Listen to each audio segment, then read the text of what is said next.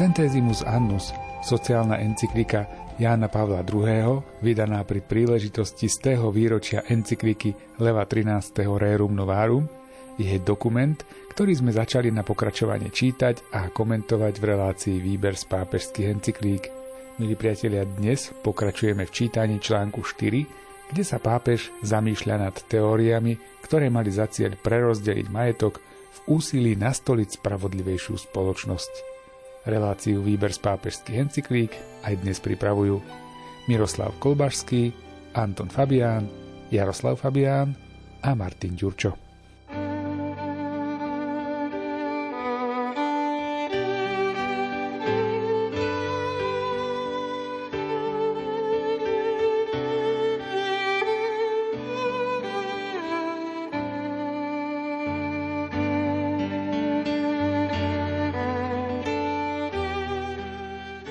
Dôsledkom tejto zmeny bolo rozdelenie spoločnosti na dve triedy, ktoré jednu od druhej delila hlboká priepasť.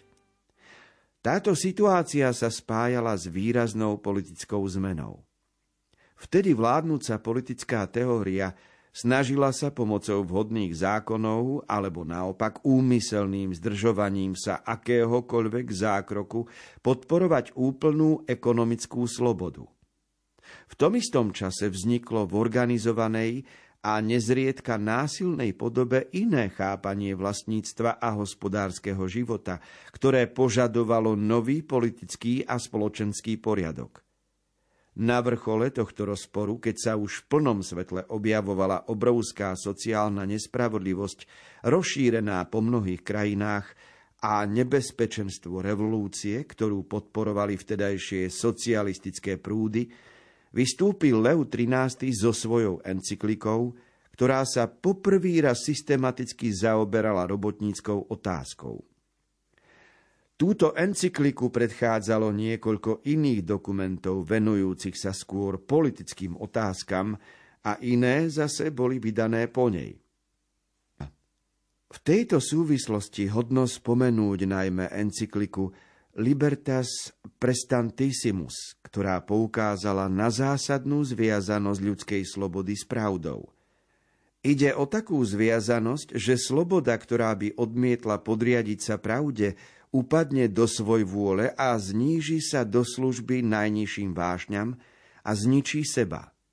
Z čoho teda pramenia všetky zlá, ktorým chce encyklika Rerum Novarum čeliť, ak nie zo slobody, ktorá sa na poli hospodárskom a sociálnom rozchádza s pravdou o človeku. Pápeža okrem toho inšpirovalo učenie jeho predchodcov, mnohých biskupských dokumentov, vedecké štúdie lajkov, činnosť katolických hnutí a združení a konkrétne diela v sociálnej oblasti, ktorými sa vyznačoval život cirkvy v druhej polovici 19. storočia.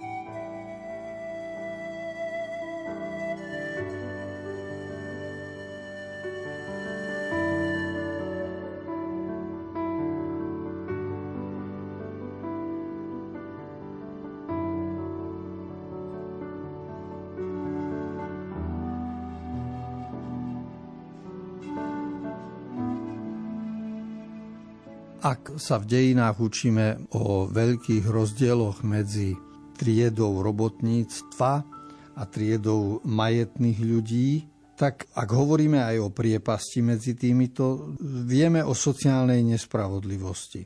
Ale problém nie je iba v tom a problém nie je vo veciach. Problém je v slobode, ktorú každý človek má a, v, a problém je v náuke o človeku, ktorú si zvolíme. Lebo ak príjmeme pravdu o človeku, tak skonštatujeme poprvé, že každý človek má okrem mohutnosti, ako je rozum, vôľa a city, aj štvrtú mohutnosť a to je sloboda. Lenže sloboda sa nesmie chápať ako svoj vôľa, čiže robiť si, čo chcem, ale, svoj, ale sloboda v zmysle angažovania sa pre dobro a vývoj ľudstva.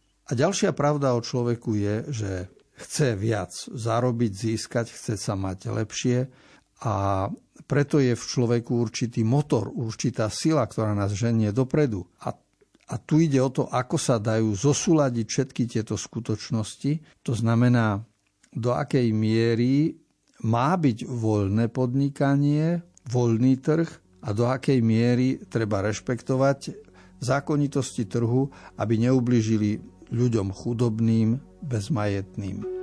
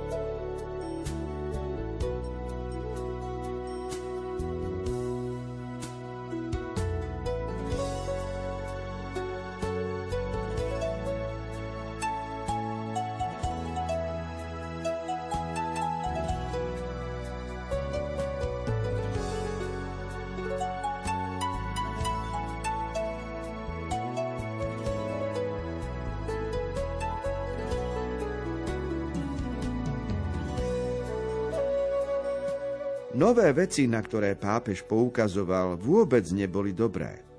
V prvom paragrafe encykliky opisuje nové veci, z čoho pochádza aj jej názov, týmito tvrdými slovami.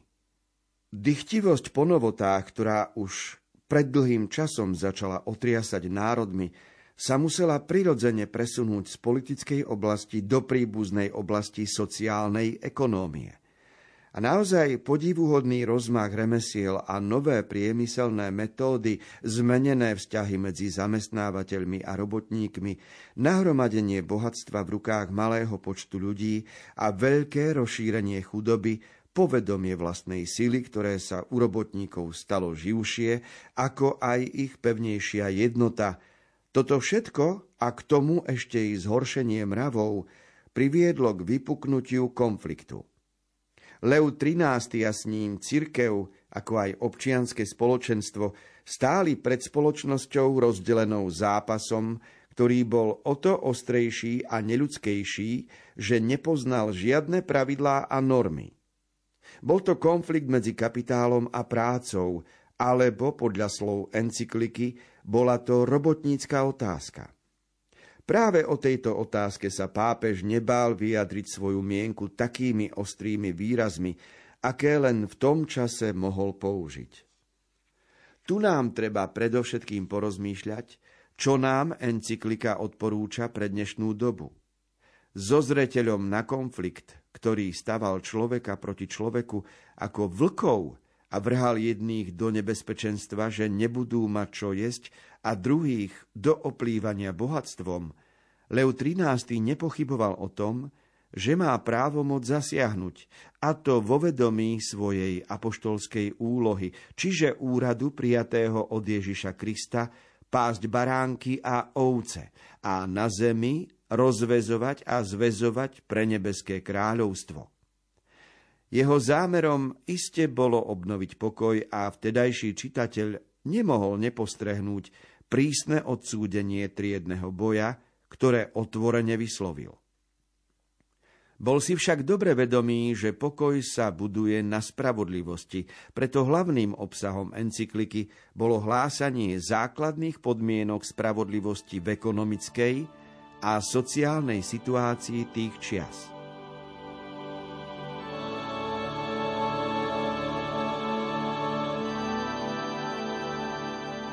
Slovo rerum novarum, čiže nové veci, je zaujímavé tým, že každá novosť vzbudzuje pozornosť.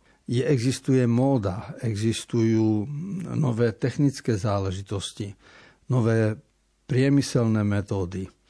A všetko, čo je nové, robí určitý pokrok a preto častokrát sa k novému prilepí aj pridavné meno, že je to dobré. A práve toto odhalil Leo XIII v 1891 vo svojej encyklike, že niečo nové nemusí byť ešte zároveň aj dobré. Lebo kvalita a, a, a vývoj nemusia automaticky korešpondovať. A pomenúva sedem skutočností okolo roku 1900, ktoré boli síce nové, moderné, ale nemuseli byť zároveň aj dobré. On ich konštatuje. Nehovoríme o dobrom a zlom v zmysle morálky, ale hovoríme o tom, že niektoré záležitosti sa prejavili spôsobom, ktorý pomohol len jednej skupine ľudí.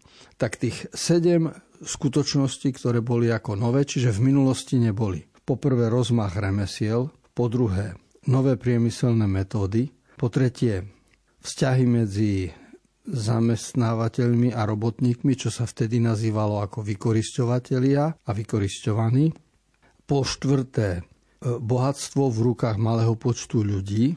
Po piaté, veľké rozšírenie chudobných. Po šiesté, sebavedomie robotníkov, ich organizovanie sa. A po siedme, zhoršenie mravov. A tých sedem skutočností spôsobilo, že vzniká konflikt ktorý sa v, v dejinách a v politológii učí ako robotnícka otázka. Všetky tieto témy detailne pitvali ľavicovo orientované socialistické a komunistické strany v Európe, v, v ostatných kontinentoch a z toho sa zrodil aj manifest komunistickej strany, aj Veľká oktobrová socialistická revolúcia a, a ďalšie. A hlavnou dogmou, hlavným heslom týchto ľavicovo orientovaných politických strán v tejto dobe bolo triedny boj. Učili nenávidieť ľudí, ktorí niečo vlastnili a mali, čiže vlastníctvo, súkromné vlastníctvo, bolo vraj príčinou nepokoja na svete. A toto hlásanie triedného boja bolo tak silné a rozšírené zo strany Marxa, Lenina a ďalších komunistov v minulom storočí, že z toho sa naozaj vytvorila základná dogma. A pápež si dovolil, Leo XIII, odsúdiť triedny boj. Lebo to, čo hlásal, je spravodlivosť ekonomická a sociálna a tá nekorešponduje s triednym bojom. Dnes už vieme, že hlásanie triedného boja a hlásanie nenávisti nemá budúcnosť. Dnes je to už verifikované vývojom a svetom, že to bol blud, ale vtedy to vyzeralo tak, že pápež sa milí.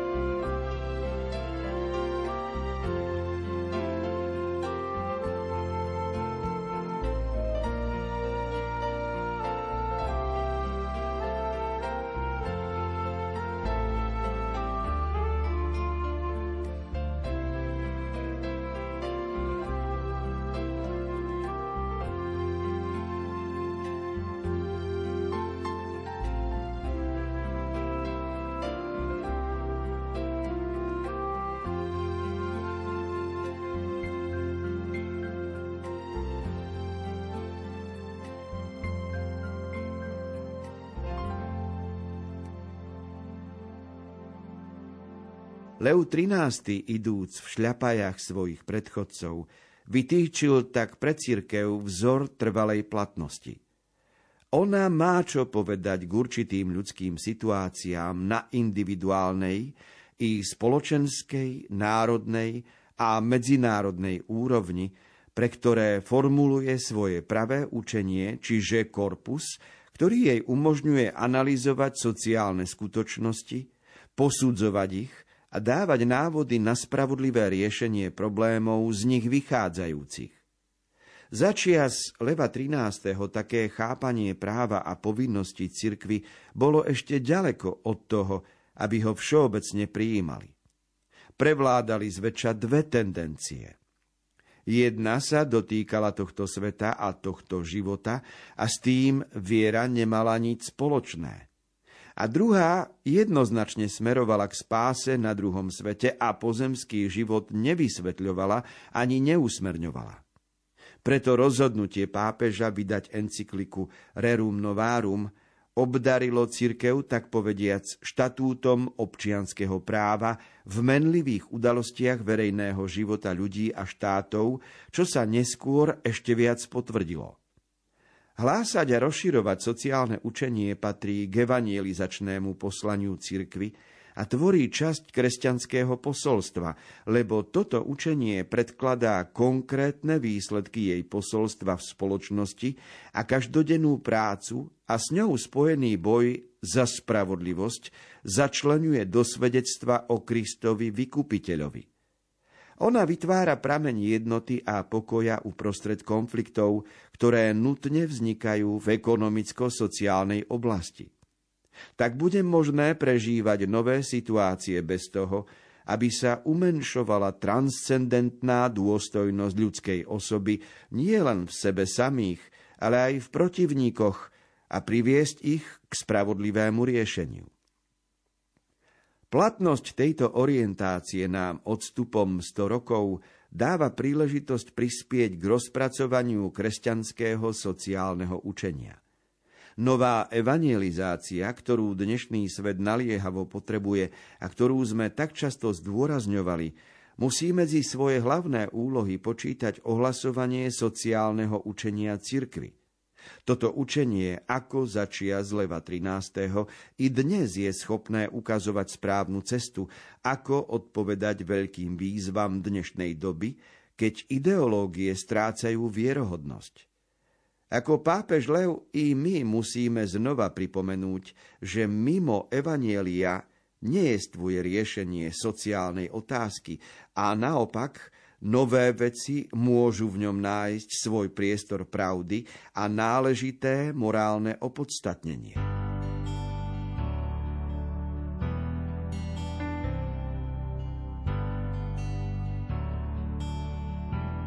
Mnohokrát sa hovorí o tom, že Církev nech si funguje vo svojich štruktúrach, ako keby mala byť zavretá v zakristii. To znamená, že môžu, nech sa ľudia modlia, nech sú slobodní, ale nech sa nemieša do spoločného a verejného života. Aj pred 100 rokmi Leo XIII videl, že takéto tendencie jestvujú, čiže myšlienka, že tento svet, práca, rodina, škola, zdravie patrí do spoločenského života, do občianského a nech sa do toho církev nemieša, táto myšlienka tu jestvovala. A pre církev by mala zostať myšlienka spásy, čiže väčší život, čiže pozemský život, druhý svet. A ten postupne ľudia z politiky a spoločenského života prestali komentovať. Lenže to, čo videl Leu XIII a to, čo je objektívne dané, je jasné, že na tomto svete nejestvuje spravodlivosť. A teraz ak spravodlivosť neestuje a ak sa o ňu usilujeme, tak musíme vychádzať z určitých hodnôt. A hodnoty prináša Ježišovo posolstvo kresťanské. A preto sa nedá odstrihnúť hodnotový svet lásky, pokoja, úcty k ľuďom, dôstojnosti ľudskej osoby. Nedá sa to odstrihnúť od života, modlitby, od kultu, od e, sviatosti, lebo lebo ten svet, v ktorom sme my ako kresťania ponorení a náš svet duchovný spolu súvisia. My sa nemôžeme vyoperovať z tohto sveta. A preto je oprávnené a preto je Leo XIII žiadal, aby zápas o sociálnu spravodlivosť sa viedol aj v cirkvi a vzniklo tzv. sociálne učenie cirkvi. A v tomto v piatom článku svojej encykliky už o 100 rokov neskôr Jan Pavol II používa výraz ohlasovanie sociálneho učenia. To je veľmi jednoduché, ale veľmi múdre slovo. Totiž ohlasovanie po grécky martíria by mohlo byť v oblasti kerygmatickej, keď niekoho evangelizujeme, v oblasti katechetickej, systematické školské, v oblasti homilitickej ohlasovanie znamená kazateľstvo a v oblasti vedeckého výskumu sú teologické práce, doktoráty. Všetko je to o ohlasovaní. Ale je tu ešte ohlasovanie sociálneho učenia cirkvy. A to je to, čo my dnes prežívame ako zápas o spravodlivosť poriadok, aby tu bola pravda, aby sa tu dalo normálne žiť. A preto je ohlasovanie sociálneho učenia cirkvy stále aktuálne.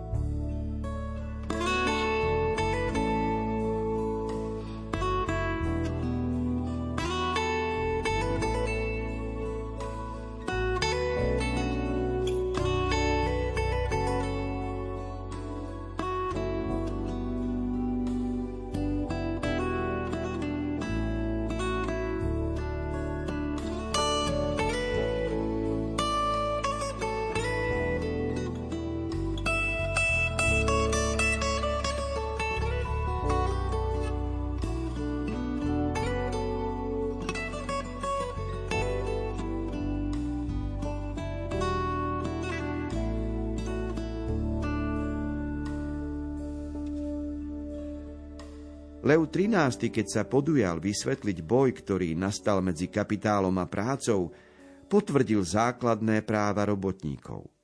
A preto kľúč na čítanie Levovej encykliky je dôstojnosť robotníka a s ňou aj dôstojnosť práce, ktorú definuje takto. Práca je ľudská činnosť zameraná na zaobstarávanie životných potrieb, zvlášť tých, ktoré slúžia na zachovanie života. Pápež kvalifikuje prácu ako osobnú, lebo je vlastná osobe a celkom patrí tomu, kto ju vykonáva a komu je na prospech, je to aktívna sila. Práca preto patrí k povolaniu každej osoby. Človek sa rozvíja a realizuje vo svojej práci.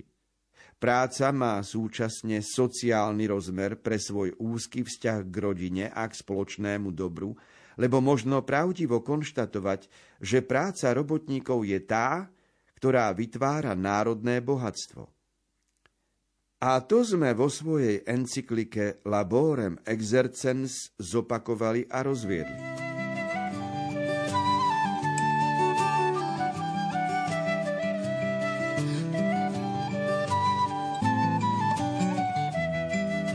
Problém robotníckej otázky pred 100 rokmi Čiže problém vzťahu medzi tým, že niekto má peniaze, aj firmu, aj investuje a niekto iný má len e, zdravé ruky, aby mohol ich ráno vstať a ísť do roboty a zarobiť na živobytie, tak tento problém, ktorý sa rieši aj teoreticky, aj prakticky, Leo 13. popisuje vecne a hovorí o aj o dôstojnosti ľudskej práce, čiže drží stranu robotníkom, ale na druhej strane drží stranu aj majiteľom, čiže obhajuje súkromné vlastníctvo.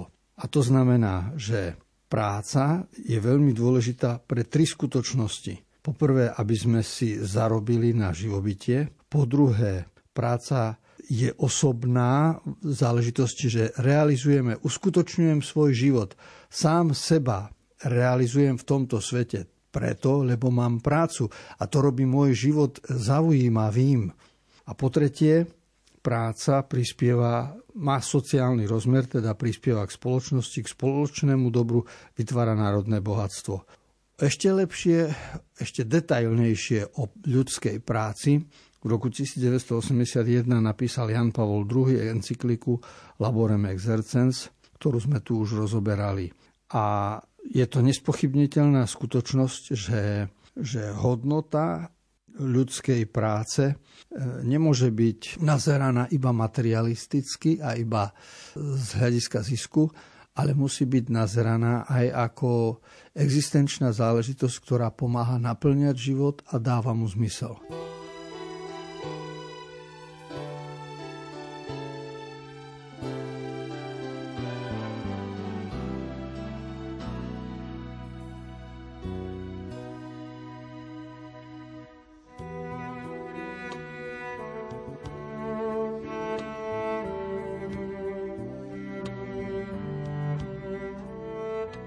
Blíži sa koniec dnešného stretnutia nad encyklikou pápeža Jána Pavla II. Centesimus Annus, ktorú si čítame v relácii Výber z pápežských encyklík. Milí priatelia, sme radi, že ste nás aj dnes počúvali a pri ďalších čítaniach a komentároch tejto významnej sociálnej encykliky sa stretneme opäť o týždeň. Reláciu dnes pripravili Miroslav Kolbašský, ktorý načítal text encykliky, komentáre pripravuje Anton Fabián, a na relácii spolupracujú a lúčia sa aj majster zvuku Jaroslav Fabián a Martin Ďurčo.